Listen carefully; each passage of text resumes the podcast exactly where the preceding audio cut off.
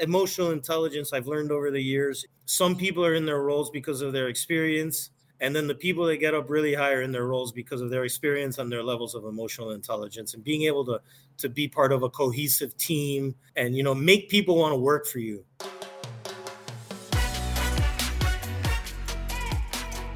Welcome to the Hospitality Mentor Podcast. I'm your host, Steve Turk. Join me as we dive into the personal stories of some of the world's best hospitality professionals.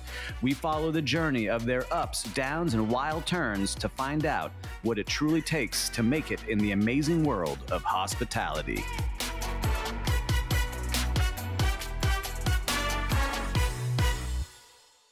This episode is brought to you by our podcast partners at RealTime Reservation. Their inventory management system is best in class for hotels and resorts to manage their non room inventory. The web based application allows for creative upselling of overnight and daytime visitors with add ons and pre planned packages. Hotel guests and non guests can reserve cabanas, pool chairs, activities, amenities, excursions, events, day passes, and much more. The RealTime Reservation platform offers a fully integrated pre arrival portal where guests are verified through the property management system.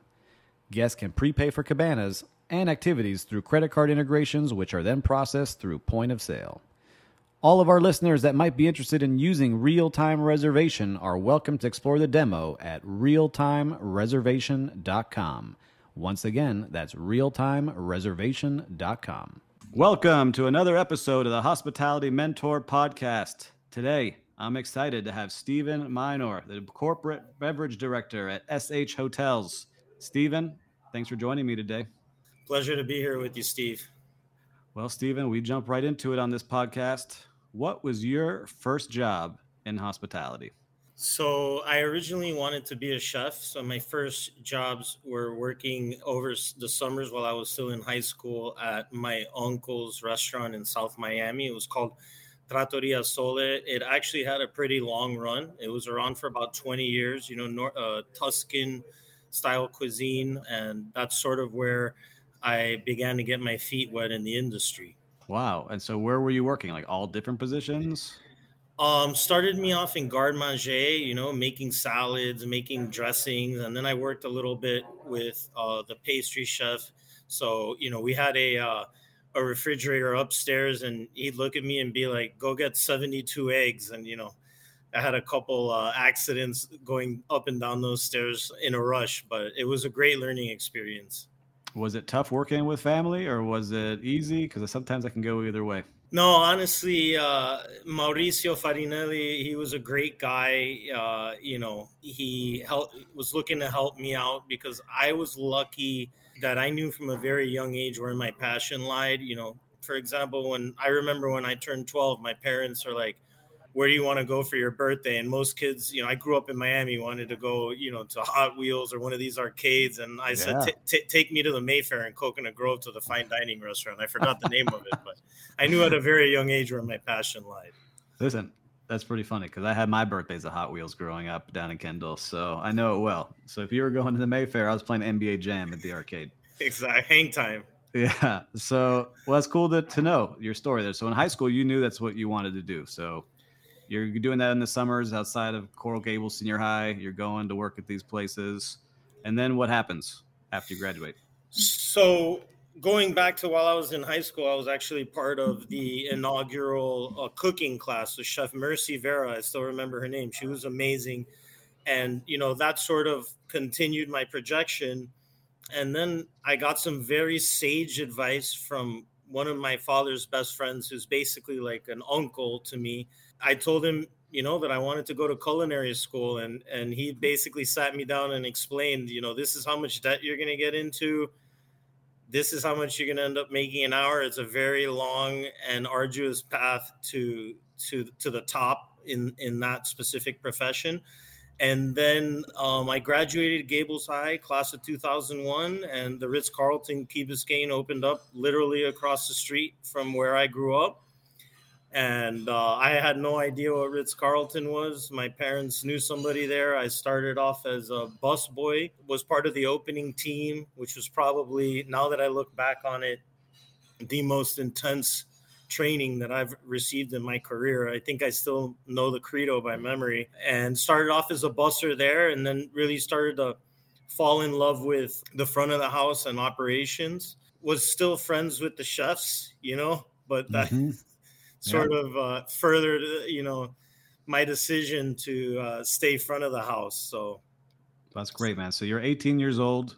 I think there's really no better place to really enter and start training in hospitality because at that time in 2001, it was still one of the premier luxury companies. It still is in hospitality. But what do you remember? Because it's very different than working in a restaurant. Was there something that stuck out right when you started there? Yeah, yeah. I mean, I take a look back at it now, and we opened in July, and then September 11th happened. Oh, two, mo- two months later. That's right. So, you know, was, I'm sure from an 18 year old busboy point of view, you don't really get a good understanding of what's going on. But I can imagine what the GM and the director of F&B were thinking after that because that affected the whole country. You know, we opened up. I was there for for two reconcepts, and we opened up as Aria, which was a Spanish restaurant and they brought a very high level chef named Jordi Valles, who's still in the industry, as the chef de cuisine or the CDC. And I remember one day I was running food, and me and him would would knock heads sometimes. And I'm running food, we're in the middle of a rush, and he just hands me two plates, and he goes, "Amuse bouche, amuse bouche," and I'm like, "Don't talk to me in French, man. You know I don't speak French."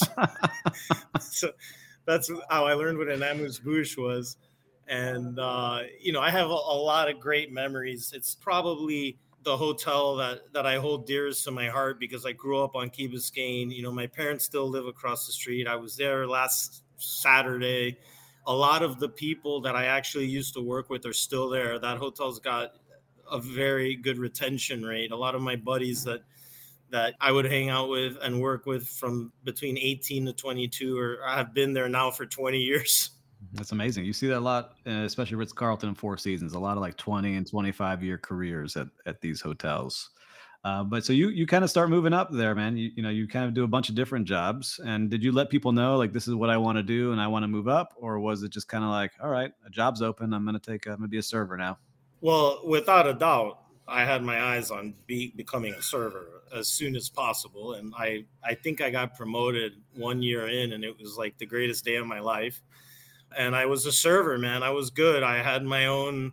Uh, I set up my own banana Foster cart. You know, we used to do tableside steak tartars, tableside Caesar salads, and I took a lot of pride in that. I had my regulars, and then uh, you know I took it upon myself to do the dessert aspect, and uh, you know management was supportive. I had some great leaders there, and then one day I forget what happened, but my my good friend that's still there, they needed a bartender, and uh, I said, "Teach me how to bartend." And he taught me how to bartend to the best of his abilities.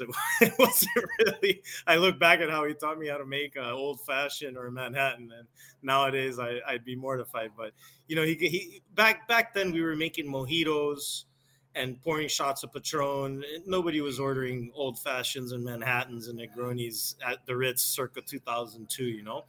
So uh, it, it, it, was my first foray in the bartending. And then, you know, from there, that's where the passion definitely fell was in bartending. Between there and a, and a couple other steps in my career, I, I did a little bit of both, but I knew once I got behind the stick that that's where I belonged. So when you started making drinks, I've seen it go either way. Some that you know they're good at what they do, and then others that get deep into the culture of like, oh, I'm to buy these classic cocktail books, and I'm to start reading this, and I'm to go to the bars. Was that what side of that were you on? So while I was in Miami, I was just basically a speed and volume bartender. You know, I, I left the Ritz after five years, and then I went to the Four Seasons Miami and Brickell and worked at the pool and worked at the lounge and worked in the restaurant you know i could be sort of plugged in anywhere.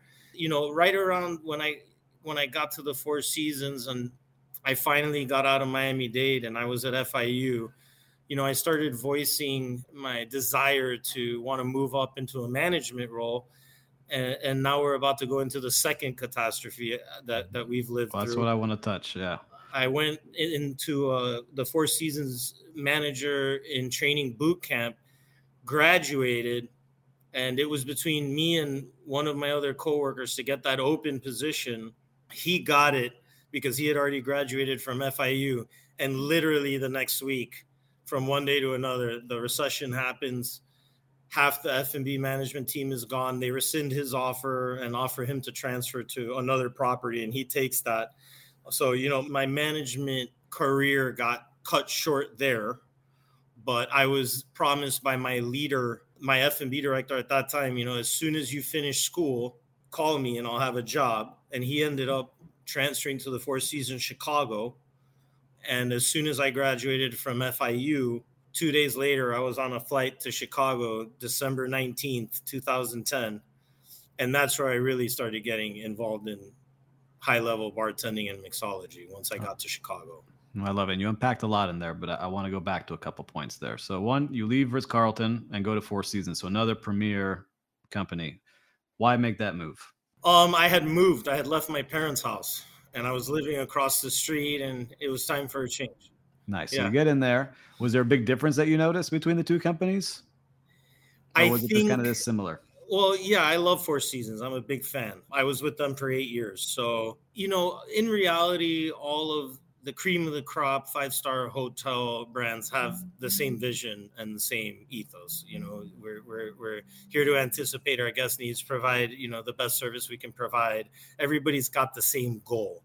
It's just you know a couple words are changed here and there i think. Yes as part of the the programming of our brains in there. Yeah. I've been through all of them too so you're there right and you're look you're doing well like you said but i see you know you started fiu in 2007 so there's a gap, but you mentioned you're at Miami Dade. So were you kind of studying to kind of get there? Is that what you were doing? Or was it just like, hey, I'm making so much money bartending, like, all right, I'll get there when I get there? No, man. To be honest, I got held back in algebra. you know, 9-11 happened, that sort of affected me. And I think I think that semester I might have taken a break. And then I just had a hard time with algebra. You know, the passion wasn't there you know the way our school system is set up they teach you a bunch of things you know like when was the last time you used algebra or trigonometry or calculus you know and, and i love numbers and i really and i'm you know they're obviously extremely important in this industry but i basically had a hard time with algebra. And finally the fourth try after writing the president of or the principal of the school asking to allow me to take algebra for the fourth time my algebra teacher was this young guy named chris harris. We became friends and he was great. He just had a completely different approach to to his program and his agenda. And and i picked it up. And i remember knowing i found out that i was going to pass. And i remember i was like oh what a, a, weight off my shoulders you know and now i can finally go to fiu and make beer and, and wine yeah. know, learn about wine and run restaurant classes it's crazy. It's, it's, also, you know, for listener, we'll take a little seconds. It's all about the teacher because it happened to me at Florida State where I had to take business calculus, and it was the first class I ever failed in my life. yeah, like, what is going on here? And I had to retake it over the summer with a new teacher and got an A. And it was just like it showed me like it's all about who's teaching, who's putting the time, and you know, look at that with my own kids. Not that they're even that age yet, but like, hey, it's all about who's teaching you. But you got through. You get the FIU top hospitality school, one of the top ones in the country did that change your mindset at all or you're like oh this is what i want to do for sure once i got to fiu man it was it was a pleasure it was i'm doing everything that i already know how to do or that i have a passion in learning more about you know i knew that accounting would be a little difficult for me but i really decided to take it seriously because i, I understood at that age how crucial that would be to my career development and you know i'm not going to say i was a straight a student but i definitely excelled in the courses that uh that I was interested in. But I, I ended up graduating overall with a with a with a pretty solid GPA. Yeah. So you get in there, you graduate, you got your your was it F&B director that said call me when you finish. Yep. And so who? What's his name? Let's give him a little. He, he just just to show you how small of a world it is. He is currently my F&B director at One Hotel South Beach. His name's Peter Tishman. Oh my God! All right, Peter Tishman. We got to meet in person, Peter. We always connect on LinkedIn and via messaging. so Peter calls you, and you decide, all right, I'm going to meet you in Chicago. Chicago. And so as a Miami boy, that's a big change. What was that like for you going to the Four Seasons in Chicago? Well, I always love telling this story. I land, this is how naive I was. You know, ne- born and raised in Miami, never lived anywhere else. Right. I land at O'Hare December 19th. Okay. I go outside and it's it's 19 degrees outside, which is automatically the coldest I've ever experienced in my life.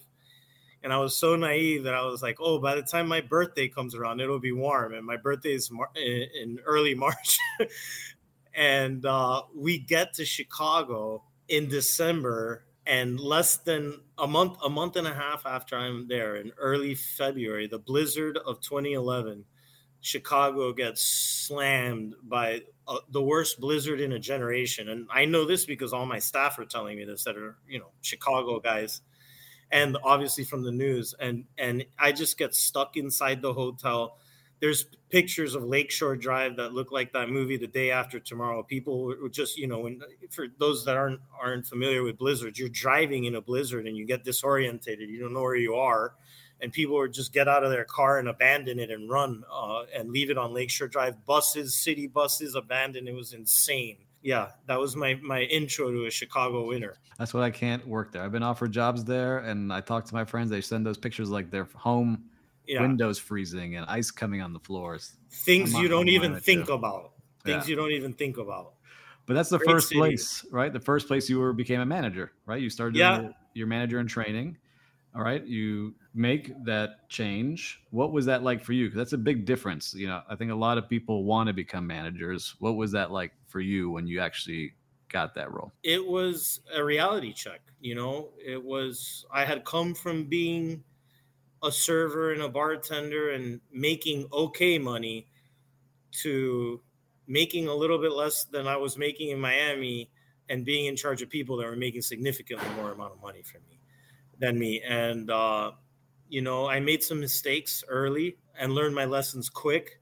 Just just like you mentioned, uh, I took over a staff that the the rookie or the least tenured person had been there like seven years. I had I had a handful of guys that opened that hotel in 1988 or whenever it opened. So I had multiple 20, 25 year employees.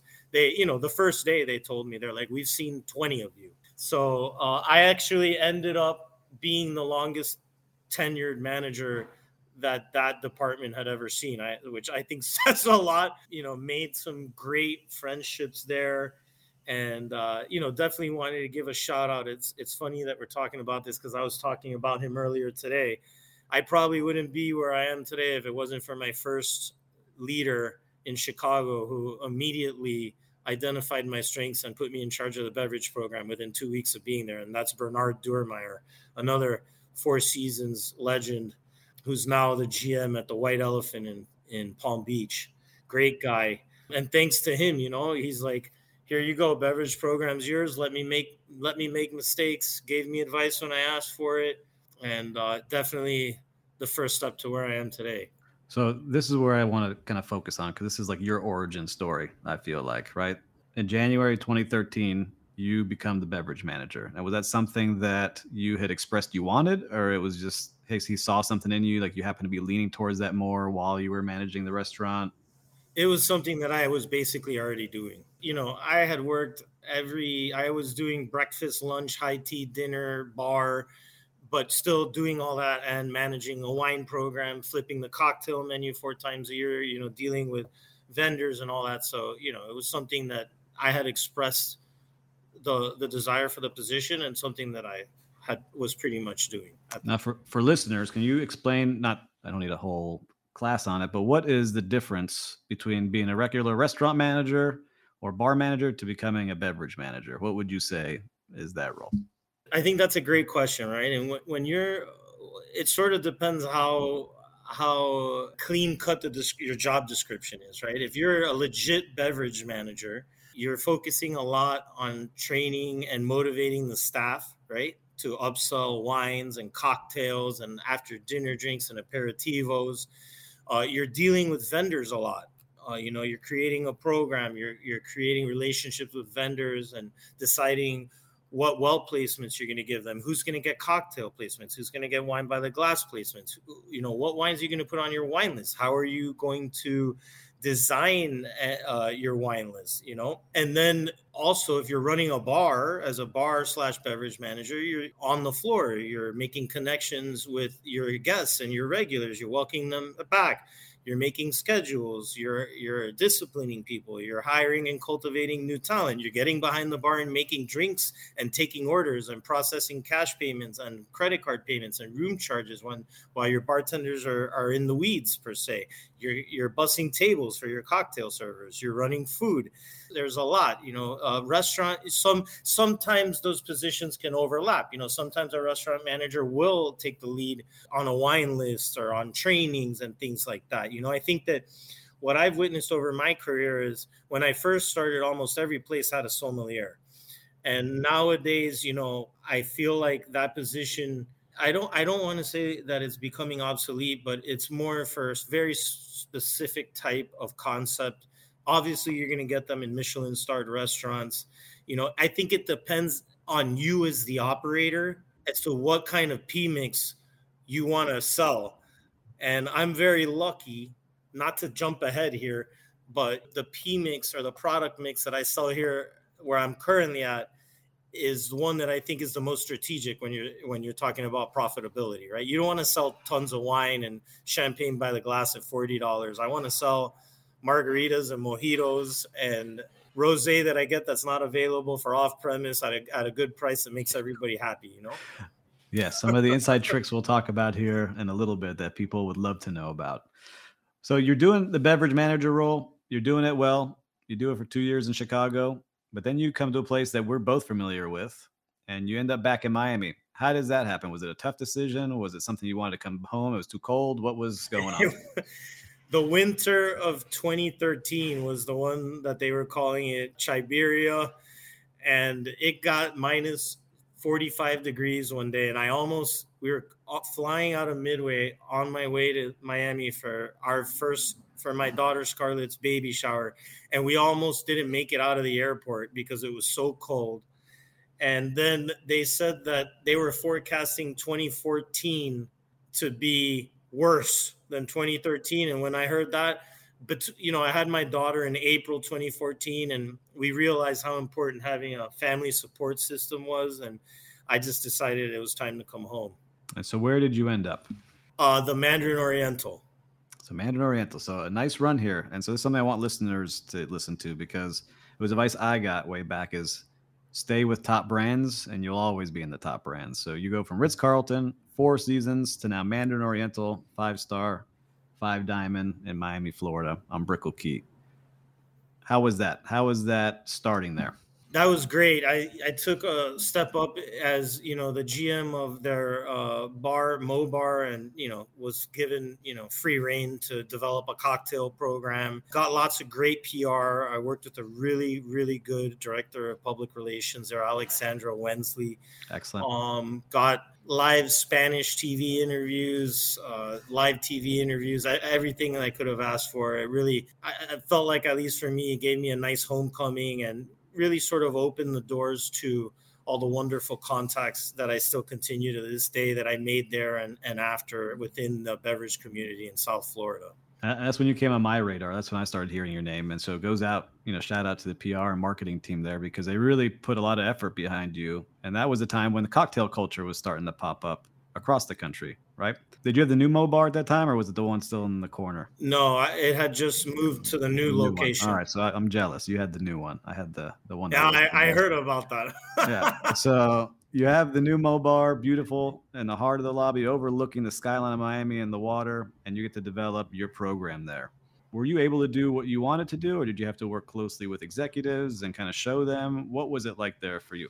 No, to be honest, I think that once I showed that I was able to do my job effectively and have some fun on the side, I was never really restricted. You know, I walked into some I walked into some partnerships with certain uh, distributors that were in my well, for example, but that was completely fine. I, you know, I still have those relationships to this day. So in terms of ingredients or cocktail menu direction, it was it was free game. That's awesome. So that everybody that's listening can see how small of a world the hospitality business is. Now, my former boss from there is the resort manager at One Hotel South Beach. Right. And give a reason why you should never leave or burn bridges. Right. It's exactly the reason. You never know who you're going to be working with. Yep. So as you're there, you're working with Mauricio, right? He's yep. the F&B director there. Great guy I've met many times. I have a meeting with him right after this. All right, tell him I say hello. We'll say hello, Mauricio, to on air. We'll keep this in. you know, you're there and you're doing well. It's a, it's a nice hotel. I loved working there. I actually wish I would have spent more time there, but I left for another role, and you did as well. And this one's interesting to me. So this is the one I don't know the story behind. Um, I actually said hello to you at this location when you like you first started. It was like your first week there, and I knew the HR director because I had a staffing company at that time, and I remember thinking like, that, that's a kind of an interesting move for this guy. What's what's this guy doing here?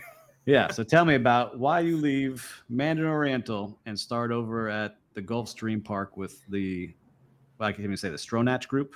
Stronach, right? yeah, yeah, yeah.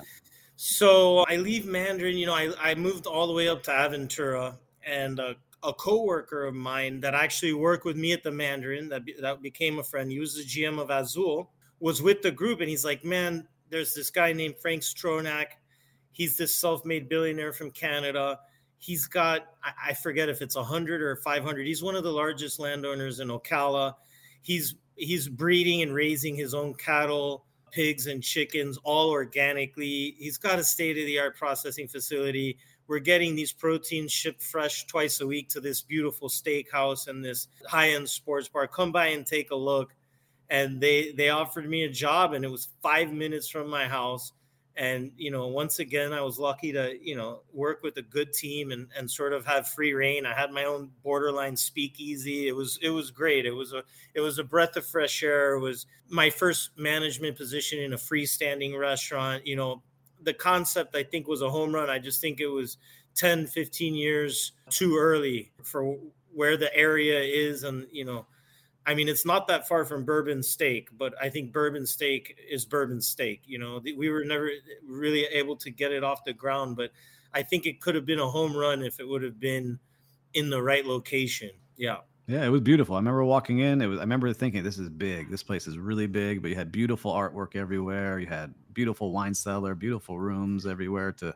to put on events. But every everybody had the same reaction. They would walk in and it was like Swarovski crystal chandeliers and that visible wine wall. It was it was it was a very very well designed and and and well thought out operation. I've never worked in a standalone restaurant. You know, I've worked in groups that are not part of the hotel, but they're in the hotel. What was that like for you leaving, you know, kind of the structure of these five star hotels to then go to a standalone startup restaurant? I realized how spoiled I was. You know, you don't have a purchasing manager, you don't have somebody to receive your cases of wine on the loading dock and run it to your bar. You know, I was doing a lot of that. Ordering is different. You know, you're not running some some high-end procurement program that communicates with all your other POS uh, programs. So it was a good learning experience. You know, it was you don't have a an army of accountants at your disposal you're working with one guy you know it, it was good you know um, i think that it was a unique learning experience for me it was sort of a different type of clientele and a different type of employee that i was used to dealing with there. I think that people feel more invested once they go through a rigorous training at a five star hotel and get all the benefits and they're much less likely to just give up and walk out and never come back and not even tell you versus a freestanding restaurant. So i you know that was a shock for me. They'd be like oh so and so quit. I'm be like did he give his two weeks? Or like no and that happened a bunch of times. I'm like all right i get it that's how that's how it works yeah, they, gave, uh, they, gave, their two hour notice like, yeah before two hours before their shift ends yes so you're there I, listen and it was interesting to me because like you said I've never done it, but I, have heard the stories of everything you learned. Is there anything that you miss from that? Because I've talked to other people where they're like, you know, there's are certain things that I miss from having that kind of freedom.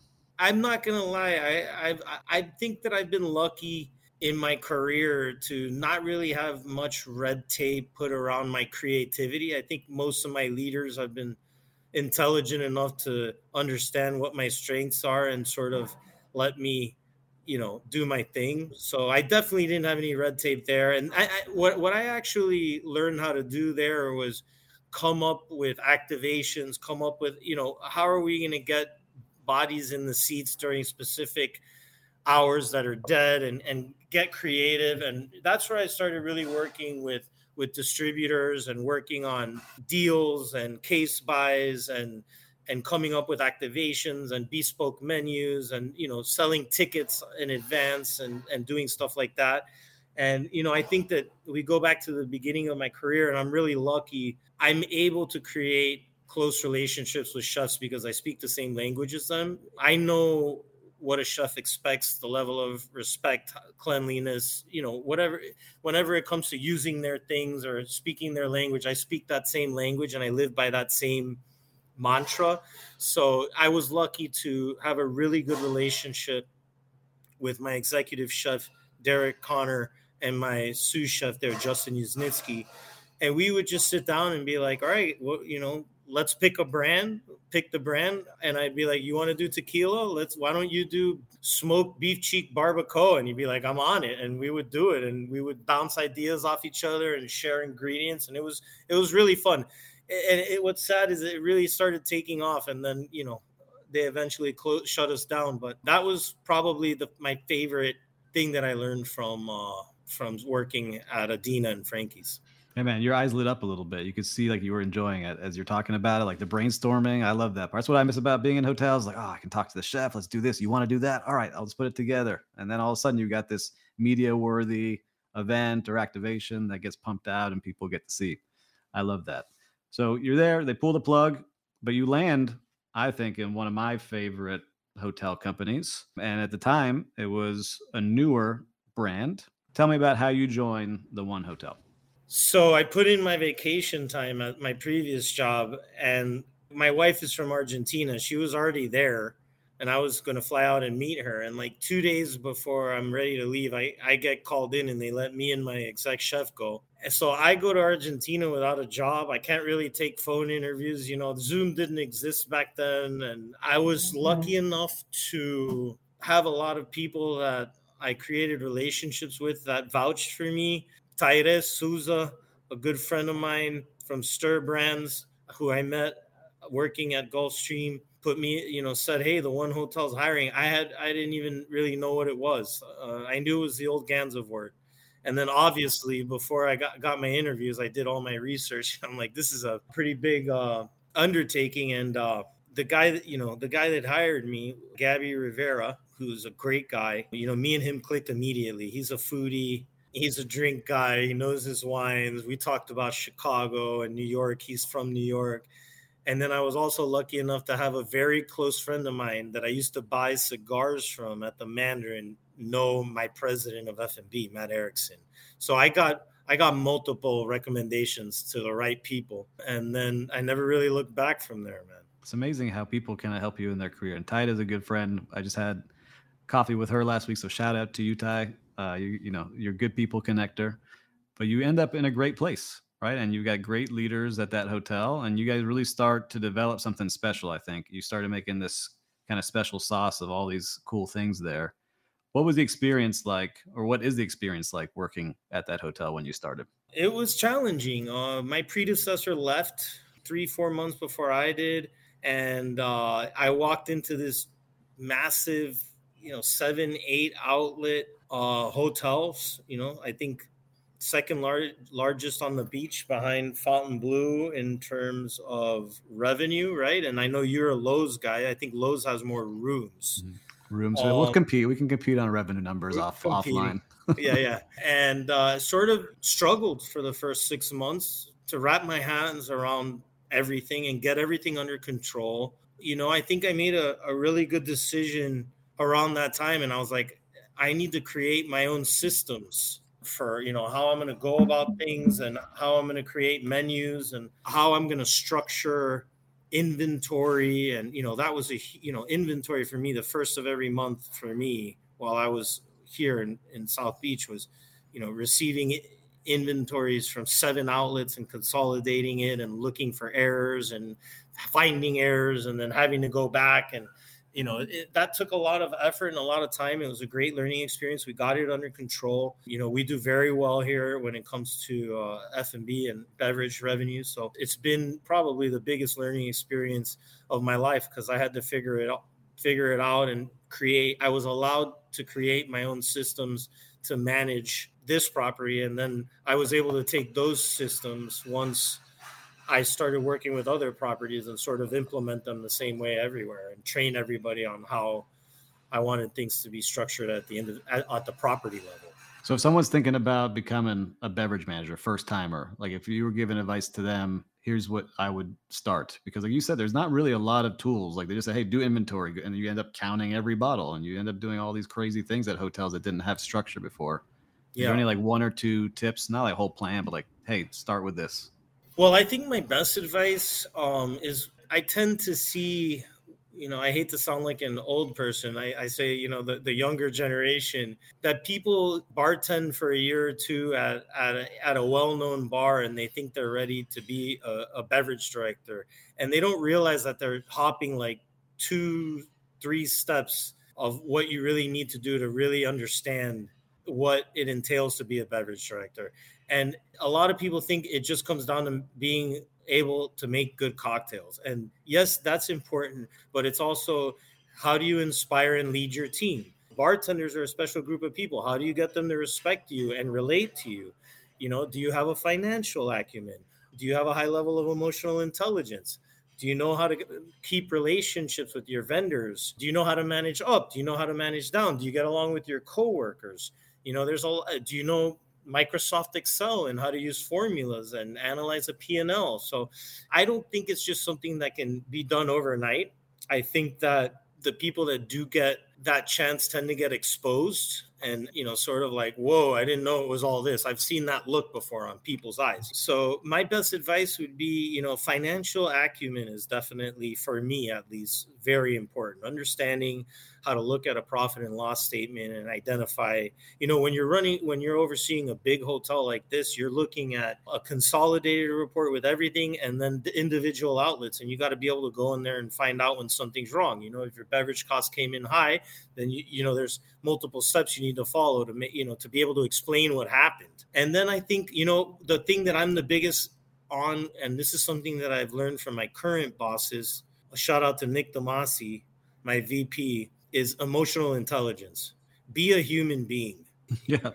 I, I don't know how to overstate that. Yeah. Like, be respectful. Be, be, kind. Yeah. Be kind, man. My biggest pet peeve is when I see servers or bartenders treating the dishwashers bad. You know, if I won't talk to a dishwasher like that, nobody should be talking to anybody like that. You know what I mean? Like that's my biggest emotional intelligence I've learned over the years. You know, some people are in their roles because of their experience and then the people that get up really higher in their roles because of their experience and their levels of emotional intelligence and being able to to be part of a cohesive team and you know make people want to work for you. That's a great. Listen gosh that's good advice. For listeners just take a second rewind that 45 seconds and listen to it because that's truly the best advice i could give somebody too. So if you're hearing from steven at his level know that's what it is. You don't have to treat people tough and be down on them to get ahead in life Yes, have they need compassion. to respect. Yeah, they need to have some respect, treat everyone nicely. They need to get their job done, but you can do that in a respectful way.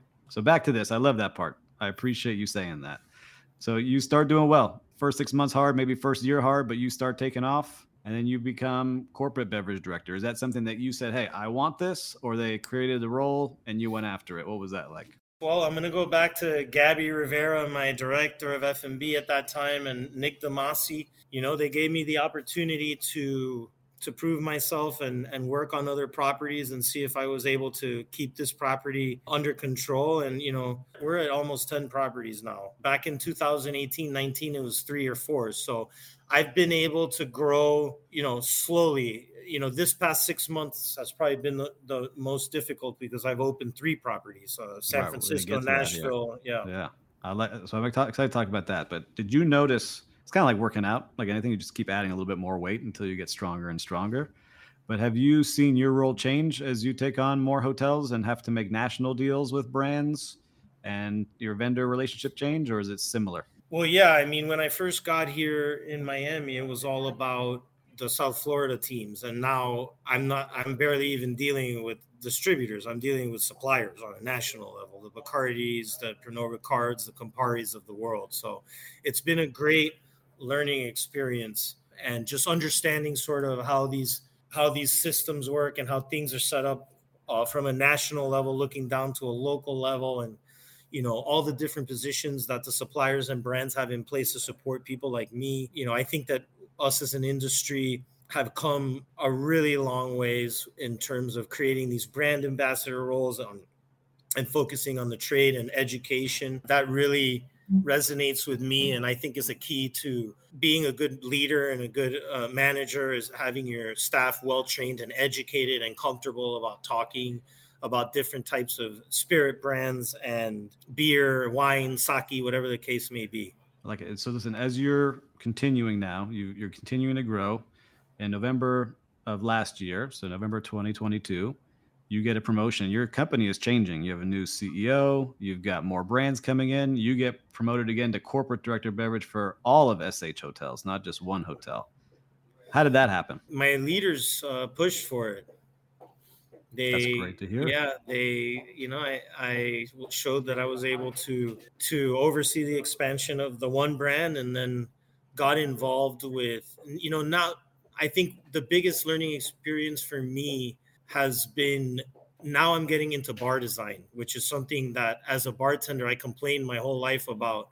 You know, any any bartender that's listening to this that's worked in a hotel knows these bars are designed by people that have never worked a day in their life behind a bar most of the time.